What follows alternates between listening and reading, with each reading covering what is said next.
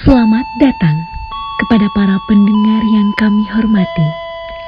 Saat ini, Anda telah tiba di CBC Station. Sebelum mendengarkan, kami sarankan Anda menggunakan earphone untuk mendapatkan pengalaman yang lebih baik. Kami ucapkan terima kasih atas kepercayaan Anda untuk mendengarkan podcast ini. Selamat mendengarkan. Terima kasih. Halo kata Buffalo, selamat datang kembali di CBC Station. Ini merupakan season kedua dari CBC Station. Pada tahun ini, kami kembali hadir untuk memberikan banyak informasi seputar dunia peternakan. Pada episode pertama kali ini, kita akan membahas mengenai pengalaman yang dirasakan oleh salah satu alumni CBC.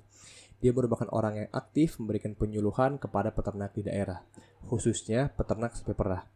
Karena berhubungan dengan sapi perah, sudah pasti pada episode ini juga akan membahas tentang bagaimana proses susu bisa hadir dari tangan para peternak. Langsung aja kita sudah kedatangan Teh Atin. Halo Teh Atin. Halo Luhur. Halo. Nah, ini uh, Teh Atin ini salah satu alumni Fapet juga, Fapet juga dan juga salah satu alumni CBC juga yang sudah berapa tahun Teh berarti berkecimpung di dunia susu ini Teh? Di dunia apa nih? Sebutnya apa Teh? di dunia susu. Aduh kayak di mana aja ya. Kayaknya kalau di peternakan sapi perah mungkin setelah lulus aja deh. Setelah suban. Mungkin lima tahun, mungkin lima tahun. Tahun, ya. lima tahun dan perkembangannya pasti pesat banget. Mm. Oke, tapi aku belum nanya kabarnya Teh. Teh Atin apa kabar? Alhamdulillah kabarnya baik Luhur. Luhur gimana? Alhamdulillah baik baik baik. Walaupun udah lama ya kita nggak ngobrol, tapi semoga hari ini bisa banyak informasi yang diberikan Iya. di podcast kali ini. Ah, sebelumnya makasih Teh Atin udah nyempetin waktu, wah nyempetin waktunya walaupun di hari Minggu nih ya kita tuh di hari Mm. Minggu hari libur tapi mau bisa main ke sini untuk sharing-sharing sama teman-teman Cattle Buffalo semua. Gitu dan kebetulan Iya, lagi di senang. lagi di kaki gunung tadi Teh informasinya Teh.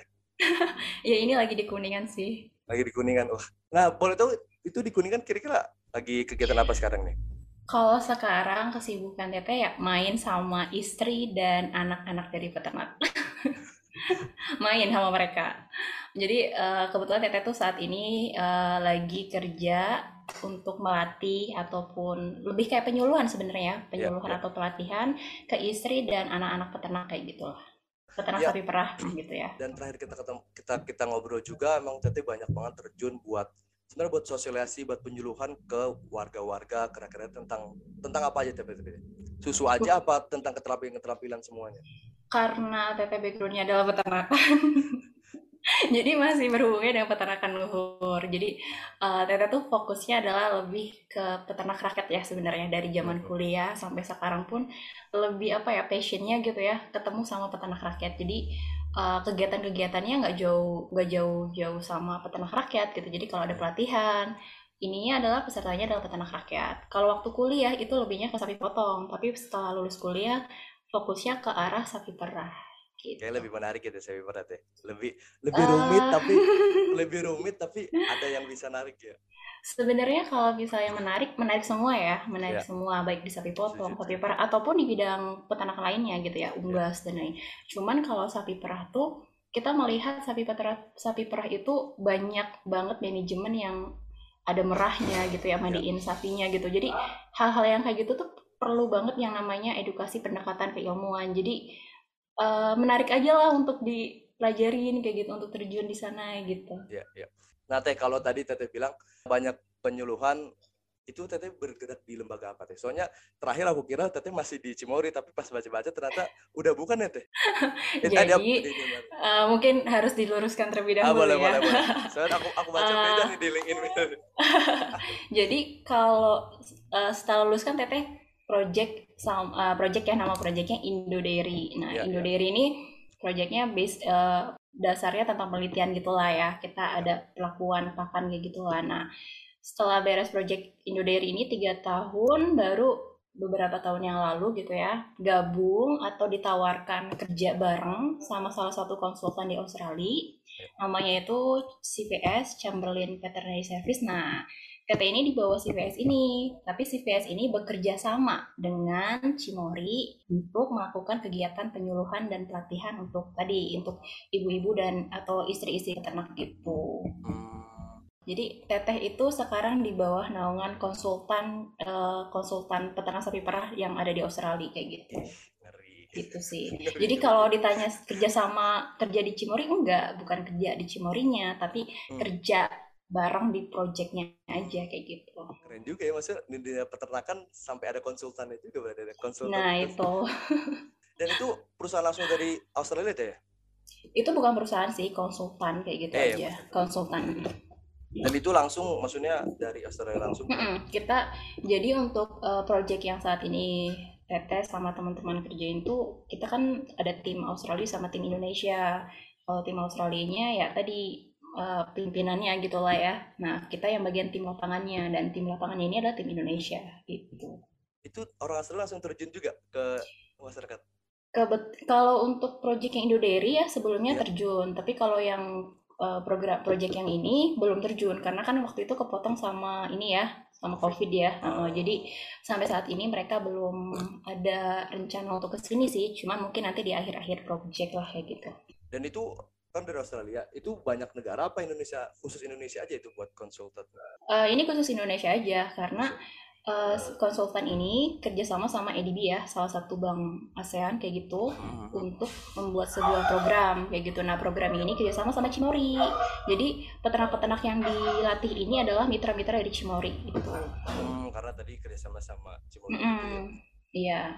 Keren sih maksudnya kemarin apalagi kalau misalnya ada bule gitu ngajarin peternak. itu eh, sempat ya, berarti sebelumnya sempat ya? Kalau yang sebelumnya sempat project sebelumnya. Jadi kan Teteh eh, setelah lulus ini kan emang terjunnya tuh di bidang peternak sapi perah ya, industri sapi perah. Nah, kalau yang tiga tahun pertama ini kita kerja bareng di lapangan pun kerja bareng sama orang Australia. Jadi kadang tiap kunjungan di lapangan tuh bisa dua kali atau tiga kali lah kayak gitu. Jadi kadang kita ada meeting, ada pelatihan, terus ada praktek juga kayak gitu. Nah, kalau berarti sehari-harinya itu tiap berarti berarti sehari berapa eh, seminggu berapa kali tuh buat penyuluhan kayak gitu? Kalau untuk program sekarang, ini kan kita nama programnya kan Seribu Sri Kandi Peternak Indonesia ya, Ah, ya. seribu.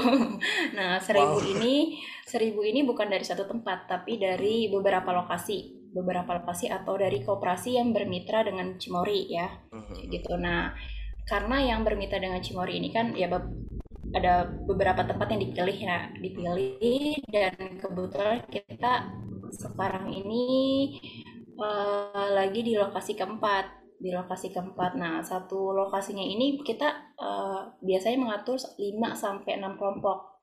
Satu kelompoknya ini biasanya tiga hari pelatihan kayak gitu. Berarti dia per project gitu ada project, ada berapa lama, terus berapa tempat dan berapa targetnya Mm. kayak gitu ya. Ya, Berarti kalau target ini udah namanya beres, project baru udah beres nanti bakal ada project lagi buat di tempat lain. Eh, kalau untuk saat ini untuk proyek yang Seribu Serikandi ini masih difokuskan di Jawa Barat sih. Ah. Belum. Masih berplanning untuk keluar Jawa Baratnya nih ya. Jadi kita tunggu aja. Tapi seribu aja udah. Wah, Udah banyak banget. udah, udah banyak banget. Banyak banget. Dan tapi ngincernya berarti ibu-ibu rumah tangga ataupun masyarakat-masyarakat yang mungkin golongan. Bukan ibu-ibu rumah tangga sih, tapi istri, istri dari istri atau Oh. anak peternak lah. Karena kita fokusnya tadi ya, fokusnya adalah eh, anggota atau peternak yang bermitra bermitra dengan Cimori gitu, bermitra eh, susu segar dengan Cimori. Nah, biasanya peternak-peternak ini kan di bawah koperasi ya. Ya. Nah, koperasi-koperasi ini misalnya koperasi yang ngirim susu ke Cimori itu koperasi apa aja sih kayak gitu. Misalnya contoh kebetulan sekarang di Kuningan nih, di Kuningan ada banyak koperasi nih. Oh, Kuningan ini oh, koperasi ini yang kirim susu ke Cimori. Kita mau ngadain pelatihan untuk koperasi ini, untuk kelompok ini gitu pada tanggal ini ini gitu sih. Jadi intinya si suaminya bisa beternak dan istrinya punya keterampilan juga di dia Mm-mm, punya banyak betul. keterampilan gitu. Nah, mungkin kita tadi udah bahas uh, tentang kesibukan tapi sekarang mungkin kita flashback dulu kali Iya. ya. Flashback dulu ke awal-awal dulu. Tete juga kan salah satu tadi salah satu alumni Fapet Unpad tahun tahun 2012 bukan? Salah ya gue? ya? Ah, Kalau iya masuk tahun 2012. Oh, langsung 2000 lulus? Heeh, lulus 2000.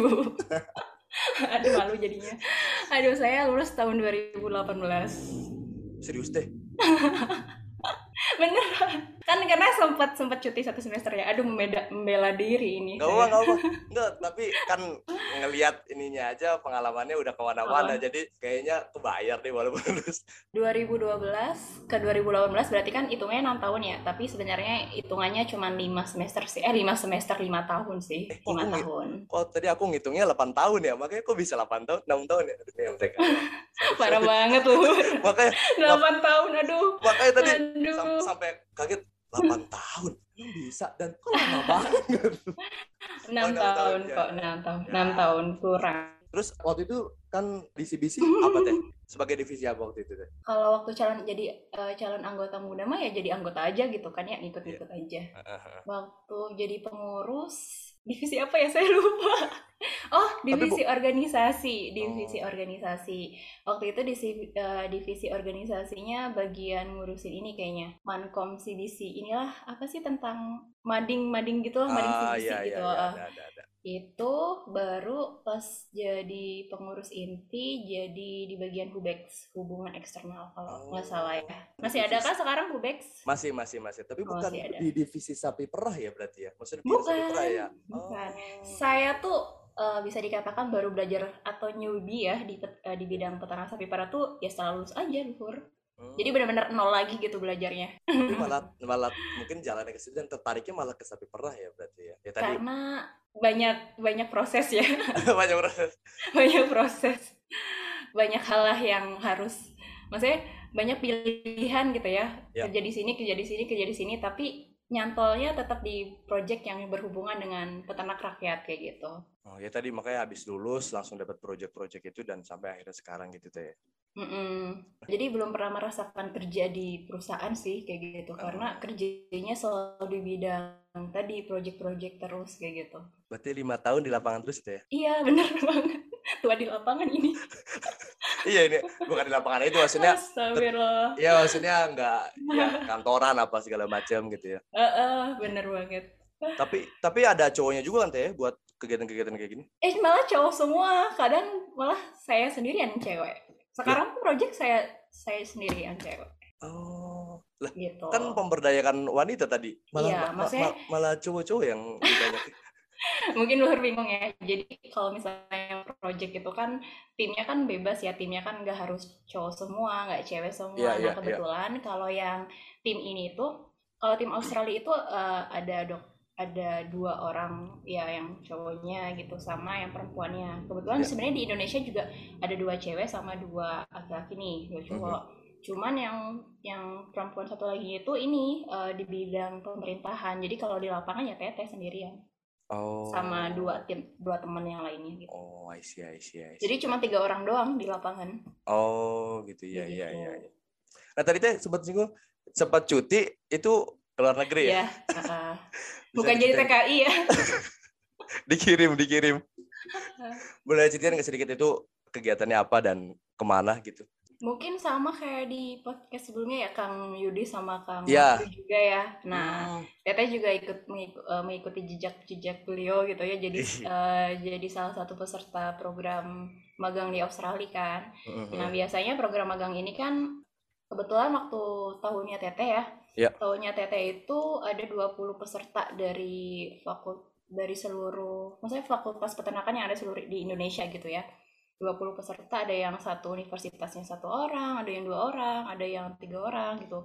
Kebetulan waktu tahunnya TT itu dari Unpad tiga orang, dari UGM tiga orang, terus dari yang lainnya ada yang dua orang, ada yang satu orang gitu ya. Ya. Nah, kebetulan lagi Teteh dijadiin koordinator peserta, jadi kayak yang ya ngatur-ngatur teman-teman yang lain kayak gitu Oh, iya, misalnya. iya, iya, eh, iya. misalnya kayak eh, ngumpulin untuk apa namanya asuransi untuk paspor bikin visa kayak gitu biasanya teman-teman yang di Unpad tuh yang bikin ya yang koordinir gitu dan kebetulan Ah, teteh yang jadi koordinatornya kayak gitu oke. tapi kalau untuk koordinator semuanya sih tetap Kang Wahyu tetap Kang Wahyu Karena karena Kang mungkin Bolang. yang awal-awalnya kan programnya kebetulan beliau ya. iya Yang tetap awal-awal. Kang Bolang Ya, alhamdulillah kita masih punya jalan lah buat ke situ ya. Walaupun sekarang masih ketahan ya ini yang program-programnya sekarang kan masih ketahan semua ini. iya heeh, Jadi bener kasihan yang udah mungkin udah bisa belum keterima. pulih gara-gara pandemi ya Iya. Dan lagi-lagi Mm-mm. Bukan ada sapi perah teh ya. Di sana sapi potong kan? Iya. Bukan suka maksudnya bukan. Iya, makanya saya waktu kuliah kebanyakannya kerja project tuh ke sapi potong, sapi potong dan event. Tapi setelah lulus Hmm. kuliah ke sapi perah. Jadi kayak bertolak belakang ya. Iya. Kenapa waktu kuliah fokusnya sapi potong, tapi kenapa kerja sekarang ke peternak sapi perah kayak gitu. Nah itu, nah itu. Jadi Padahal kayak Pengalaman banyaknya di mana? Ini kerjanya nah, di mana? Ya, nah itu.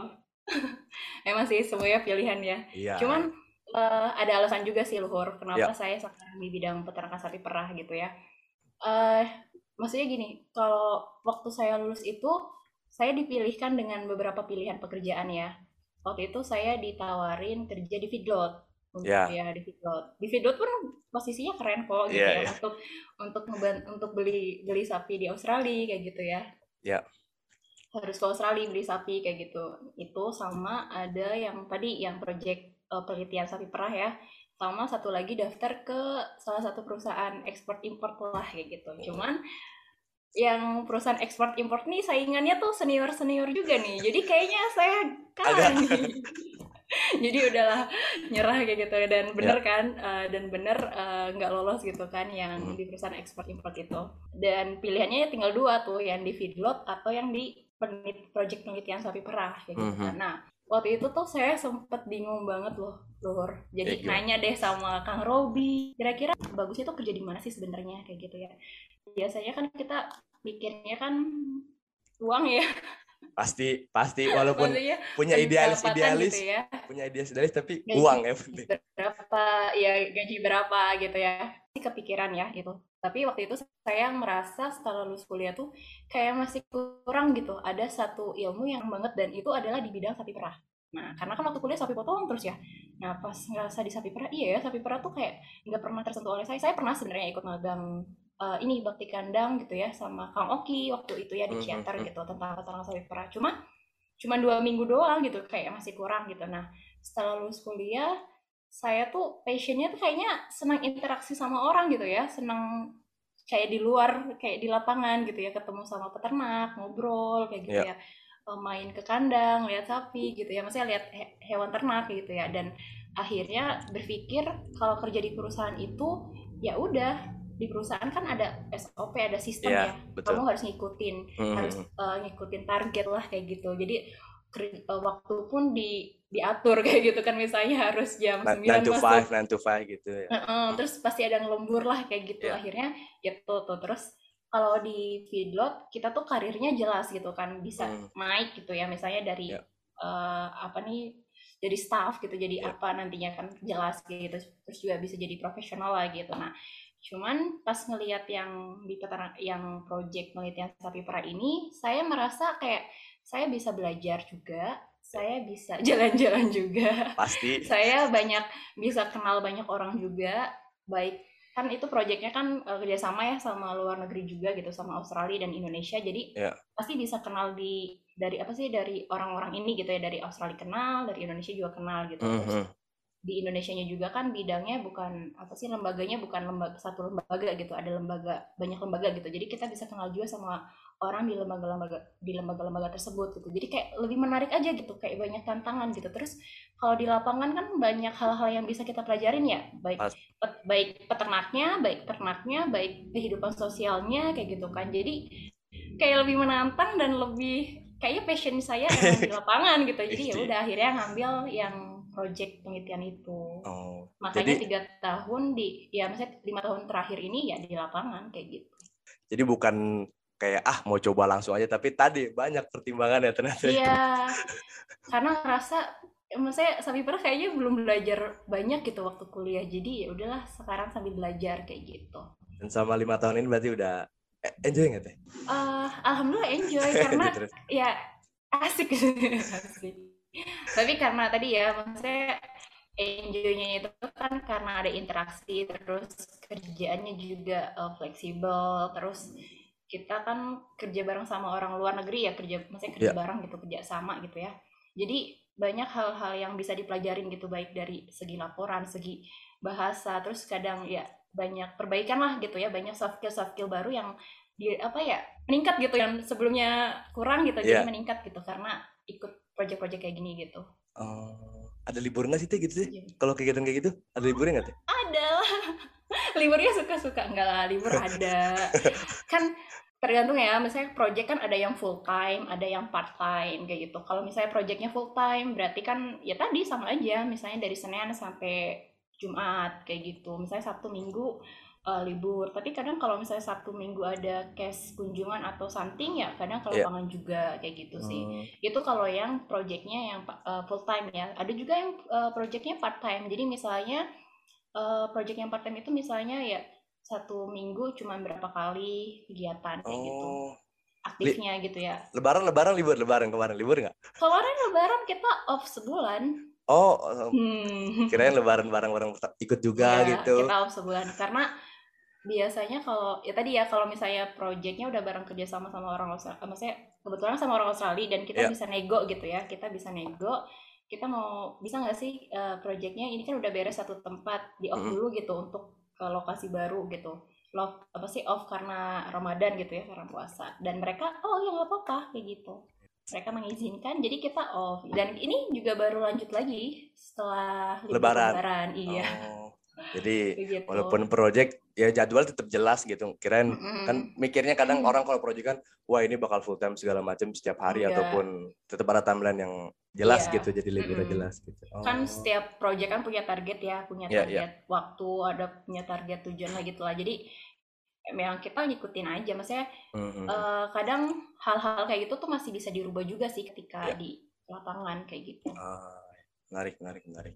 Ya jadi mungkin ini salah satu ya maksudnya wawasan juga ya setelah lulus tuh ini ada ada pilihan pekerjaan gitu, pilihan profesi yang yang mungkin belum banyak orang tahu gitu. Ada konsultan terus kegiatan event-event atau proyek-proyek yang bisa Iya, benar jadi, banget. jadi jadi jadi pilihan gitu. Apalagi kan suka bingung deh pasti lulus peternakan sampai sekarang aja kemarin nih lebaran Nah. ditanya jurusan apa peternakan lulus mau jadi apa Kayak jawaban standar paling pengusaha ya, ataupun jadi peternak ya jadi peternak kayak gitu tapi ya ini ada gitu buat bagian konsultan bagian penyuluhan bagian ya mungkin eh, terjun langsung ke lapangan ke masyarakat gitu Mm-mm. jadi sebenarnya peternakan tuh nggak sempit sih luas banget luas banget Luas banget deh, luas banget. Mm-mm. Masih banyak ya banyak lah gitu kemarin cerita-cerita dari alumni juga dari mungkin episode sebelum juga banyak gitu lapangan pekerjaan yang kita banyak belum tahu dan ini tuh ada dan di Indonesia ada gitu. Mungkin mikirnya ini adanya di luar negeri ter- ternyata perusahaan luar negeri juga buka di Indonesia gitu. Kayak tadi mungkin yang di Australia itu. Oke oke.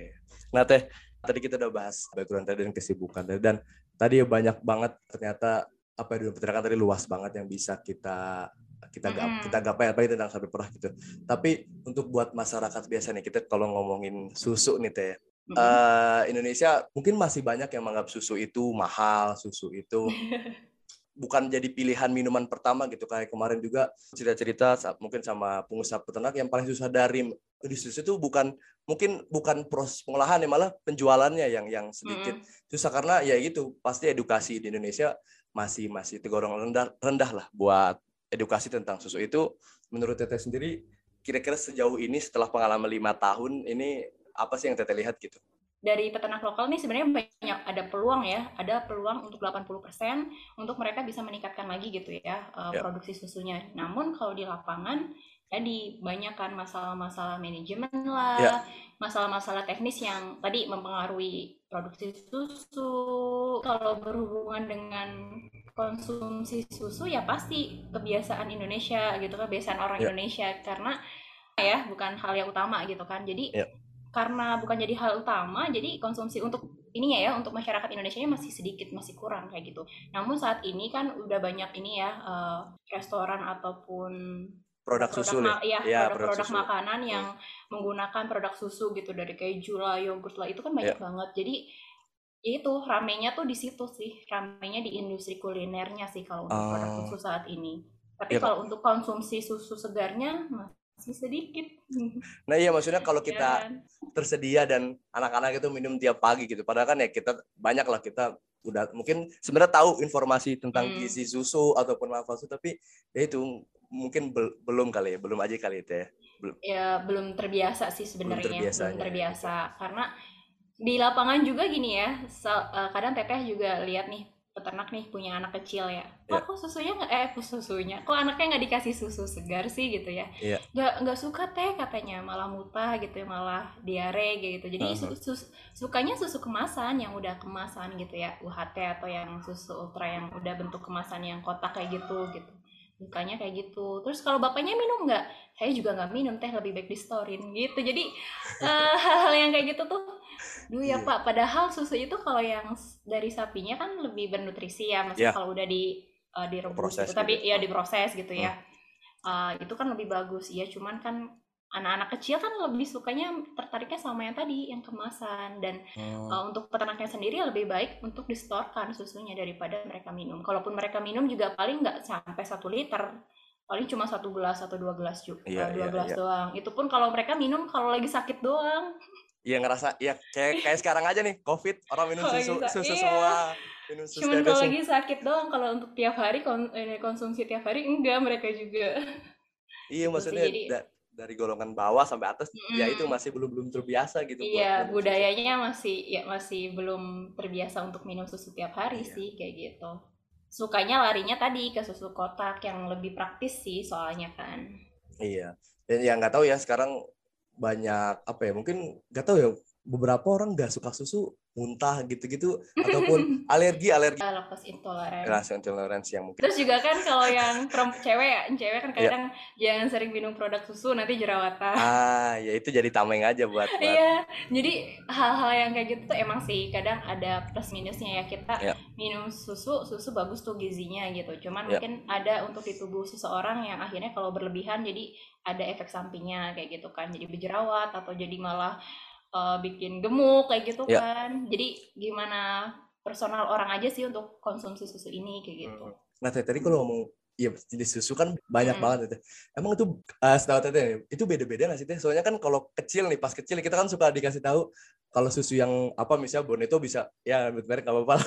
Boneto, Bone, eh, bo- misalnya dulu kan ada produk Boneto katanya bikin tinggi, terus ada Pediasure bikin lebih gemuk anaknya. Itu emang beda-beda Teh. aduh aduh kalau kayak itu sebenarnya bukan beda-beda apa ya kan beda penanganan ya prosesnya ya Ah. dari di perusahaannya misalnya kayak eh, susu yang diteri distorkan dari peternakan itu bentuknya cair ya misalnya. Dan iya. biasanya itu kan fokusnya untuk jadi susu segar susu murni ataupun UHT gitu ya. Nanti Iya. ada juga yang susu grade maksudnya grade yang bagusnya dijadiin yogurt mozzarella kayak gitu. Maksudnya Hmm, terus grade yang kurang mungkin yang agak grade bawahnya ya, grade lagi bawah ya, ya. eh, dibikin bubuk lah terus hmm, eh, minuman rasa atau permen kayak gitu. Jadi emang eh, kalau itu mah strategi perusahaan ya kalau misalnya Iya. susu ini susu peninggi mungkin emang ada tambahan obat peningginya gitu misalnya bukan Oh. obat ya mungkin kandungan untuk peninggi badan gitu ya tapi kalau dari susunya emang kandungannya kan ada kalsium juga gitu kan Iya, iya, iya. bagus gitu ya Tapi yang paling terbaik sih pasti yang susu segar yang langsung dari Mm-mm. Ya bagusnya sih susu yang plainnya, maksudnya yang Iya. nggak ada tambahan rasa gitu kan. Kalau sekarang kan banyak banget ya eh, minum-minuman yang, maksudnya ininya susu gitu, tapi ada rasanya, terus boba gitu kan, es krim, udah tambah susu ada es krim, terus ada boba lagi gitu kan, Iya. jadi kayak, uh, ya tapi itu udah, maksudnya bagus juga sih, maksudnya konsumsi Iya, susu iya. dari, tapi susunya kan dibentuk ya, di Mhm. uh, bentuk fresh susunya Iya sih. gitu tapi udah yang bentuk lainnya gitu Maksudnya dari segala dari segi gizi ya pasti tadi utamanya yang susu segar yang plain langsung. iya pasti Takutnya ada penurunan itu, itu ada bagus, penurunan. tapi kan biasa kalau kopi susu apa segala macam, ya gulanya, ya apanya, Mm-mm. buat tubuh kan juga kurang baik gitu. Jadi betul banget ya itu sih, ya mungkin tugas bukan tugas kita, maksudnya sebagai anak peternakan kali ya. Jadi ya itu makanya kan di kalau di lapangan kan kita harus tahu nih peternak ini merahnya kayak gimana sih udah Iya. tepat belum karena kan untuk susu masuk ke industri ya itu Iya. perlu adanya tes gitu kan harus ada uh, uji juga gitu Hmm. kan TPC-nya berapa TPC iya. itu jumlah bakterinya Total. berapa total solidnya berapa Hmm. lemaknya berapa nah itu kan harus dites tuh ya maksudnya harus dicek misalnya perusahaan A dia pengennya total solid susunya 12 gitu kan Iya. yang perusahaan B pengen TPC-nya di bawah satu juta. Nah ini kan harus uh, peternak ini harus pinter kan untuk uh, menyimpan susunya untuk manajemen pemerahannya kayak gitu. Yeah. Kalau misalnya dia salah merahnya, salah penyimpanan susunya, bakterinya bisa banyak. Yeah. Bisa 2 juta ke atas kayak gitu. Kalau 2 juta ke atas kualitas susunya jadi apa? Berkurang kan. Yeah. Kalau sedangkan IPS kan ada yang harganya itu sesuai kualitas. Misalnya dari peternak sini nih uh, peternak A gitu ya, yeah. uh, lewat koperasi A ini ternyata kualitas susunya nih grade B gitu kan. Otomatis uang yang diperoleh pun akan yang dibayarkan gitu yeah. ya akan sedikit gitu. Tapi kalau grade-nya bagus mungkin uh, yang dibayarkan yang disetorkan juga akan tinggi gitu nilainya. Jadi makanya kalau di lapangan itu uh, susu-susu dari peternak itu ya tadi sesuai kualitas. Makanya lebih baik uh, kalau misalnya kekhawatiran orang kan minum susu di lapangan ya di kandang yeah. gitu ya karena takutnya bakterinya Bakteri. banyak gitu ya bakterinya banyak akhirnya yang bikin tadi diare kayak gitu kan hmm. kalau yang udah diproses atau udah masuk kemasan kan itu udah aman kayak gitu mungkin bakterinya juga udah enggak terlalu banyak terus juga kandungannya Dari... juga dijaga gitu kan gizinya gitu Ya jadi ya tadi maksudnya mau jawab kekhawatirannya ya mungkin mm -hmm. orang yang nggak mau ribet lah gitu nggak mau ribet yeah. aja buat langsung dia yang udah ada yang penting saya minum susu minim ya setiap hari ya bisa minum susu tapi mungkin masih kemasan. Ya mungkin tadi mana tugas kita gitu buat ke depannya satu dari edukasinya harus diperbanyak lah tentang tentang minum susu seperti mm. apa dan tapi tadi masyarakat punya kekhawatiran nah gimana kita buat menjawab kekhawatiran itu sih. Ya mudah-mudahan sih ya kita sebagai peternakan nih ya PR besar sih buat industri susu lah industri, industri susu di Indonesia kayak gitu.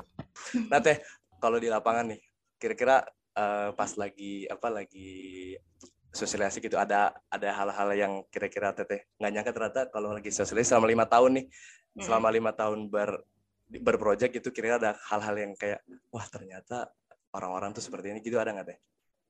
Banyak banget. Maksudnya peternaknya ya? Iya maksudnya nggak terduga gitu ya maksudnya peternaknya gimana gitu ya sebenarnya kalau awalnya kalau di lapangan itu kalau saya sih gini ya luhur ya, ya. Uh, saya kan maksudnya di bidang peternakan juga waktu lulus kan benar-benar belajar dari awal lagi ya karena kan tadi sebelumnya banyaknya ke sapi potong gitu. Jadi benar-benar belajar lagi dan apalagi waktu kuliah saya ngambilnya sosek gitu ya bukan produksi. Oh sosek teh. Mm. aduh saya uh, kebetulan saya juga dan saya lagi pusing-pusing ini. Ya kan saya anak sosek gitu. Jadi enggak terlalu fokus ke produksi gitu kan tentang yang ternaknya gitu ya ternak sapi perah ternak sapi potongnya gitu kan. Terus nggak belajar detail banget tentang reproduksi produksi gitu. Jadi banyak banget kurang ilmunya waktu itu ya. Akhirnya hmm. di uh, waktu yang kerja di tadi ya di project yang pertama itu itu saya benar-benar belajar banget ya dari nol gitu belajar mulai belajar lagi. Terus juga di project juga ada pelatihan gitu dari uh, Australia gitu ya maksudnya uh, speaker dari Australia gitu. Jadi hmm. nambah wawasan baik dari uh, ilmu yang dari luar dari Indonesia terus dari lapangan juga dari realnya di peternaknya. Nah itu ternyata sebenarnya peternak itu udah pinter-pinter sebenarnya pinter-pinter. Malah maksudnya saya merasa saya nih uh, masih jauh banget gitu. Maksudnya anak sarjana peternakan gitu ya. Tapi ya ilmu tentang peternak sapi perah gitu ya pada yeah. saat itu gitu kayak kurang banget gitu. Jadi ketika di lapangan saya malah belajar sama mereka. Saya uh, saya bilang ke mereka bapak saya di sini nggak mau kerja saya mau belajar. Gitu. Saya mau belajar sama bapak ibu semuanya uh, kadang mereka balikin lagi ya ke saya wah Teh Ati mah yang lebih pinter gitu ya udah berilmu lah kayak gitu enggak pak saya bukan peternak saya mau belajar jadi yeah. Iya. uh, jangan anggap saya sebagai orang yang punya ilmu tapi di sini saya anggap saya sebagai anak bapak yang lagi belajar kayak gitu jadi ketika saya di lapangan tuh saya nggak mau dianggap jadi orang yang misalnya ngambil data kayak gitu ya ngambil yeah. data yeah, buat mau. skripsian buat skripsian biasanya uh, uh, uh, buat data penelitian gitu saya nggak mau uh, saya nggak mau gitu ya jadi anggapnya sebagai keluarga bapak terus mau belajar kayak gitu. Jadi ya. ketika main di peternak tuh ya tadi saya belajar gimana sih bu? Tadi gini oh gitu gitu jadi uh, ternyata mereka tuh uh, kebanyakan peternak tadi sudah pinter ya udah paham. Cuman memang ada hal-hal yang belum tepatnya gitu yang harus diperbaikin. Dan mungkin adopsi-adopsi teknologinya masih belum sampai di tingkat peternak gitu. Karena tadi faktor uh, peternakan kan uh, peternak rakyat itu sehari ya kebanyakan tuh habisnya hanya untuk ngarit kayak gitu kan. Jadi mereka untuk nyari informasi untuk mengembangkan usahanya jadi kepatoknya tuh hanya untuk tadi untuk nyari pakan. Jadi untuk hal lainnya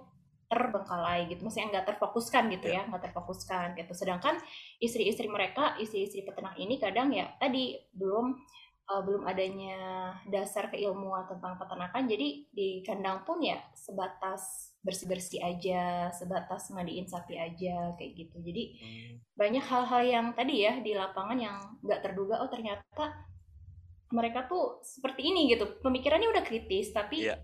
perlu adanya pendekatan perlu perlu adanya yang support yang bener-bener yang rutin kayak gitu hmm. misalnya ada kegiatan penyuluhan atau pelatihan dari misalnya dari dinas ataupun dari koperasi itu rutin misalnya tiga bulan sekali. Jangan sampai setahun nggak ada setahun baru ada lagi. Nah itu yang sangat disayangkan. Dan kalau misalnya di lapangan kan kebanyakan kayak gitu ya ada pelatihan tiba-tiba nggak ada lagi. Nah itu yeah. yang kadang membuat peternak itu merasa uh, diabaikan kayak gitu merasa hmm. diabaikan mm -mm.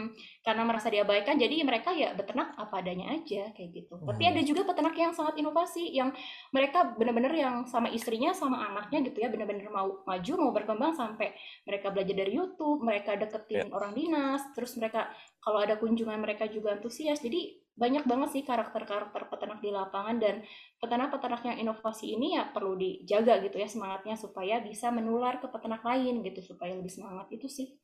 Hmm. Ya mungkin peternak ini kebiasaannya peternak sapi itu seperti ini gitu terus hmm. uh, mungkin belajar apa sih itu mungkin itu urus orang lain padahal kan mereka juga harus dan mm. ya ini TT ini dan uh, dari perusahaan TT ini yang mungkin terjun lebih ke situ gitu ya buat yeah. buat ya, pendekatan. ya iya pendekatannya peternak nggak nggak cuma ngarit nggak cuma merah doang tapi mereka harus punya keterampilan ataupun dari segi keilmuan juga harus lebih tinggi lah daripada orang-orang dari peternak biasa mm. gitu. Oh, berarti kalau dipikir sebenarnya ya banyak gitu masih banyak PR lah Indonesia gitu. Banyak PR banyak PR dari segi banyak peternaknya, PR. dari segi masyarakatnya, dari segi pengolahannya, mm -hmm. jadi banyak, banyak kekhawatiran. Ya mudah-mudahan ya tagline ini ya kalau aku baca ada tagline uh, Indonesia Susu Tangguh 2025 yeah, itu benar bisa bisa tercapai lah gitu. Uh, pernah baca juga tadi pernah ngisi juga buat seminar itu ya. Oh, yang ya itu yang Indoderi ya, itu proyek Indoderi itu ya jadi kan intinya gini, maksudnya sekarang itu industri susu tuh ya sebenarnya punya peluang tinggi banget ya. Yeah. Punya peluang tinggi banget untuk tadi kan 80% kan Indonesia masih dari impor gitu ya. Bisa untuk 80% itu bisa kan uh, dua, jadi 25, jadi 30. Tapi bisa juga kemungkinan yang dari impornya bisa jadi tinggi lagi, bisa 85 lagi, bisa 50. Jadi ini banyak kekhawatiran sih, apalagi kalau di lapangan kan tadi penerus peternak juga kadang udah semakin berkurang gitu ya yeah. generasi muda gitu kan. Yeah, yeah makanya ya tadi butuh ada motivasi lagi. Ada uh, sudut pandang baru lagi kalau jadi peternak tuh bangga kayak gitu.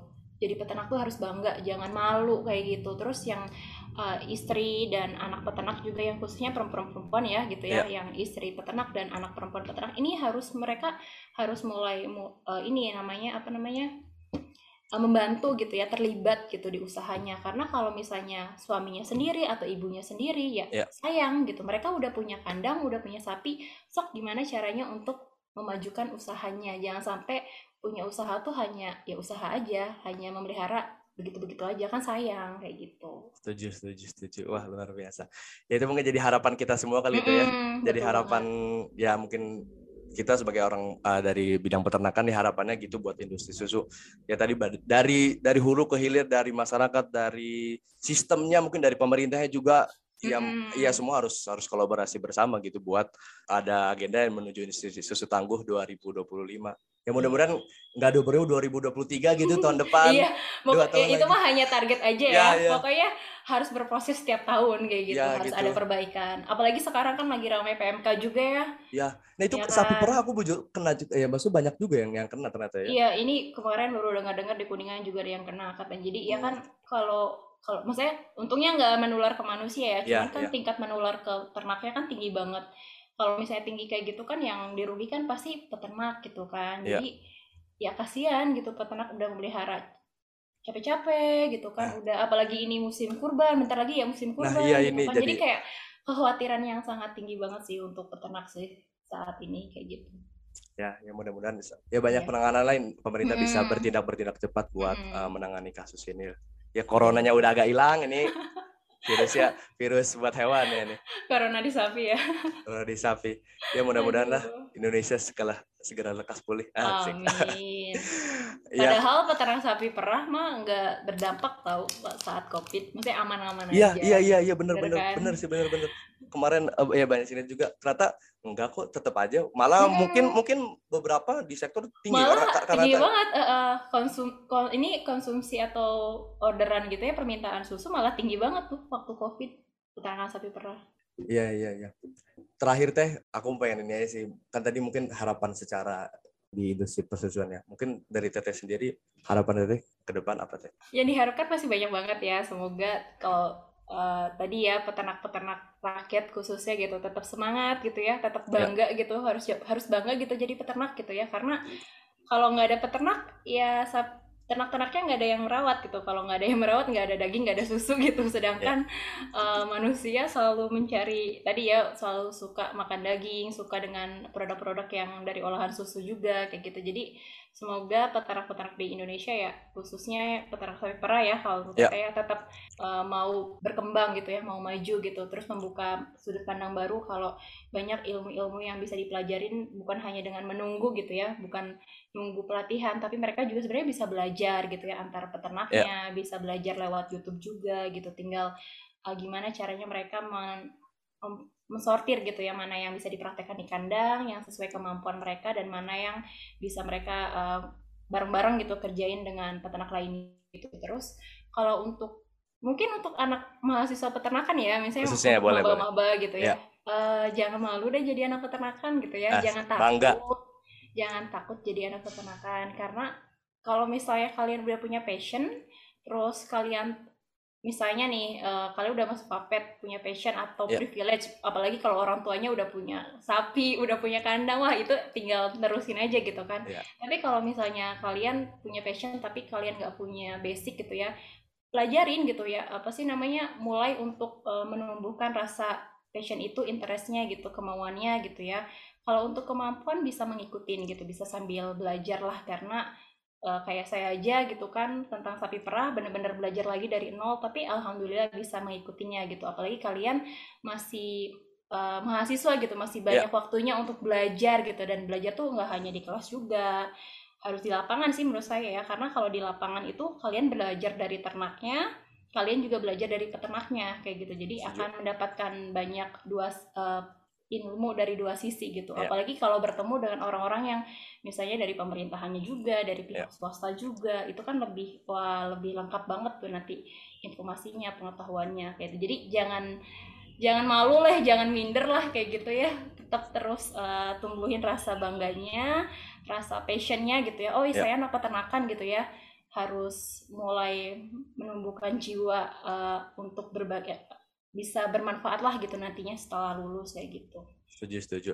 Ya mudah-mudahan tadi dengan mungkin dengar dari awal sampai akhir jadi kebuka, sedikit terbuka lah gitu wawasan tentang peternakan pun tadi tentang perkembangan Indonesia itu seperti ini. Terus juga ada lapangan pekerjaan yang mm-hmm. banyak banyak lah gitu. Jadi ya mudah-mudahan uh, generasi muda apalagi sudah di bidang peternakan jangan takut lah gitu buat nanti lulus setelah lulus mm-hmm. peternakan buat kerja ke mana kerja ke mana. Dan tadi punya basic di sapi potong jadi ke sapi perah. Punya basic di ayam mungkin ke mana ke mana. Dan alhamdulillah mungkin kita punya lingkup yang sangat sangat besar jadi jangan takut aja gitu buat iya, mencoba. Dan nanti pun jalannya bakal terbuka sendiri gitu buat kita mm. bakal bakal ke mana ya gitu. Mm. dan tadi juga amin amin banget harapan teteh tadi buat industri peternakan Indonesia terus juga ya buat perkembangannya ini mudah-mudahan terus semakin membaik. Dan juga tadi Amin juga buat uh, dilancarkan apa proyek distribusi kandinya ya teh. Oh iya siap. masih beberapa lokasi lagi nih. Masih beberapa. di, di Lembang dan Garut mungkin barangkali nanti bisa main ke kandang. Ya mudah-mudahan segera dilancarkan dan ya tadi kita butuh banget banyak orang-orang seperti teknik gitu buat terus mengedukasi yang mungkin jarang terjamah gitu bagi orang biasa gitu buat edukasi peternaknya dan lebih khusus ke istri-istri peternaknya gitu. Oke teh, sekali lagi makasih banyak ya teh udah mampir ke sini, udah bisa bercerita tentang kegiatan tentang industri peternakan. Terus ya banyak lah tadi kita bercerita ya sekali lagi mudah-mudahan ini bisa memberikan manfaat dan wawasan baru gitu bagi orang-orang tentang industri peternakan di Indonesia gitu. Khususnya peternakan sapi perah ya. Saya sapi perah gitu. Apalagi bentar lagi kan 1 Juni ya sebentar lagi juga akan mengadakan uh, Hari Susu Nusantara, Nusantara tanggal 1 Juni. Nah, mudah-mudahan teman-teman bisa lebih apa ya lebih teredukasi dengan adanya program seperti itu karena nanti banyak banget program ini teh ada talkshow ada juga roadshow juga ada roadshow buat ke masyarakat sekitar. Tema besarnya sih juga di Hari Sunan Sarya ada tema besar yaitu kita akan mengangkat isu stunting yang Hmm. yang marak juga di sekitar Jawa Barat ini dan sekitar Jawa Bandung. Raya ini. Eh jadi ya kita bergerak di bidang program buat eh, edukasi segala macam dan kegiatan we- Hari Sunan Nusantara ini juga ya mudah-mudahan banyak berdampak lah gitu bagi teman-teman sekitar amin. teman-teman Bandung dan juga teman-teman sekitar Jawa Barat gitu. Mungkin itu aja teh buat hari ini teh sekali lagi terima kasih banyak ya teh udah Oke, nyempetin sama-sama, waktunya. Lur. Iya. Udah dari dari jauh-jauh dari dari Kuningan sana dan kaki Gunung Ciremai. Oke teh gitu aja. Teri- eh, sekali lagi terima kasih banyak buat waktunya. Aku Luhur Sukmanagara dan juga Atin Syahnurotin. pamit undur diri sampai jumpa di episode berikutnya. Bye bye.